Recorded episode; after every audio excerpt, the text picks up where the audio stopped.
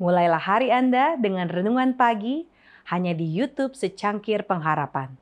Jangan lupa subscribe dan nyalakan notifikasinya.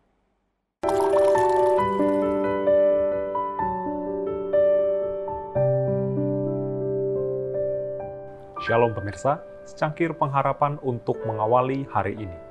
Pengabdian orang Makedonia. Aku bersaksi bahwa mereka telah memberikan menurut kemampuan mereka, bahkan melampaui kemampuan mereka. Mereka memberikan diri mereka pertama-tama kepada Allah, kemudian oleh karena kehendak Allah juga kepada kami. 2 Korintus 8 ayat 3 sampai 5. Hampir semua orang percaya di Makedonia miskin dalam harta dunia, tetapi hati mereka meluap dengan kasih bagi Allah dan kebenarannya dan mereka memberikan dengan senang hati untuk menyokong pekabaran Injil.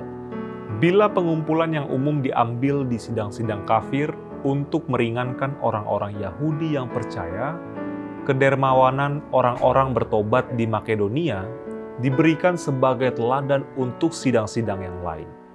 Menulis kepada orang-orang percaya di Korintus, Rasul itu menarik perhatian kepada kasih karunia yang dianugerahkan kepada jemaat-jemaat di Makedonia.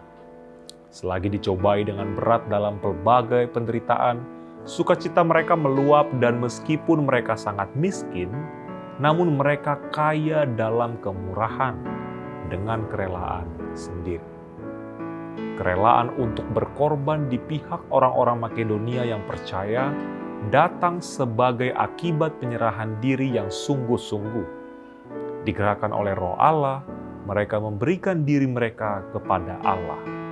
Maka mereka dengan rela memberikan dengan leluasa dari harta mereka untuk menyokong pekabaran Injil. Tidak perlu mendesak mereka untuk memberi. Agaknya mereka bersuka dalam kesempatan untuk menyangkal diri mereka sendiri, malahan keperluan benda-benda dengan maksud untuk menunjang keperluan orang-orang lain. Bila rasul itu hendak menahan mereka, mereka meminta dengan sangat kepadanya untuk menerima persembahan mereka. Dalam kesederhanaan dan ketulusan mereka, dan dalam kasih akan saudara-saudara, dengan senang mereka menyangkal diri sendiri, dan dengan demikian berkelimpahan dengan buah-buah kebajikan. Kemakmuran rohani erat kaitannya dengan kedermawanan Kristen. Pengikut-pengikut Kristus harus bersuka dalam menyatakan kehidupan penebusnya. Demikianlah renungan kita hari ini, selalu mulai harimu dengan secangkir pengharapan.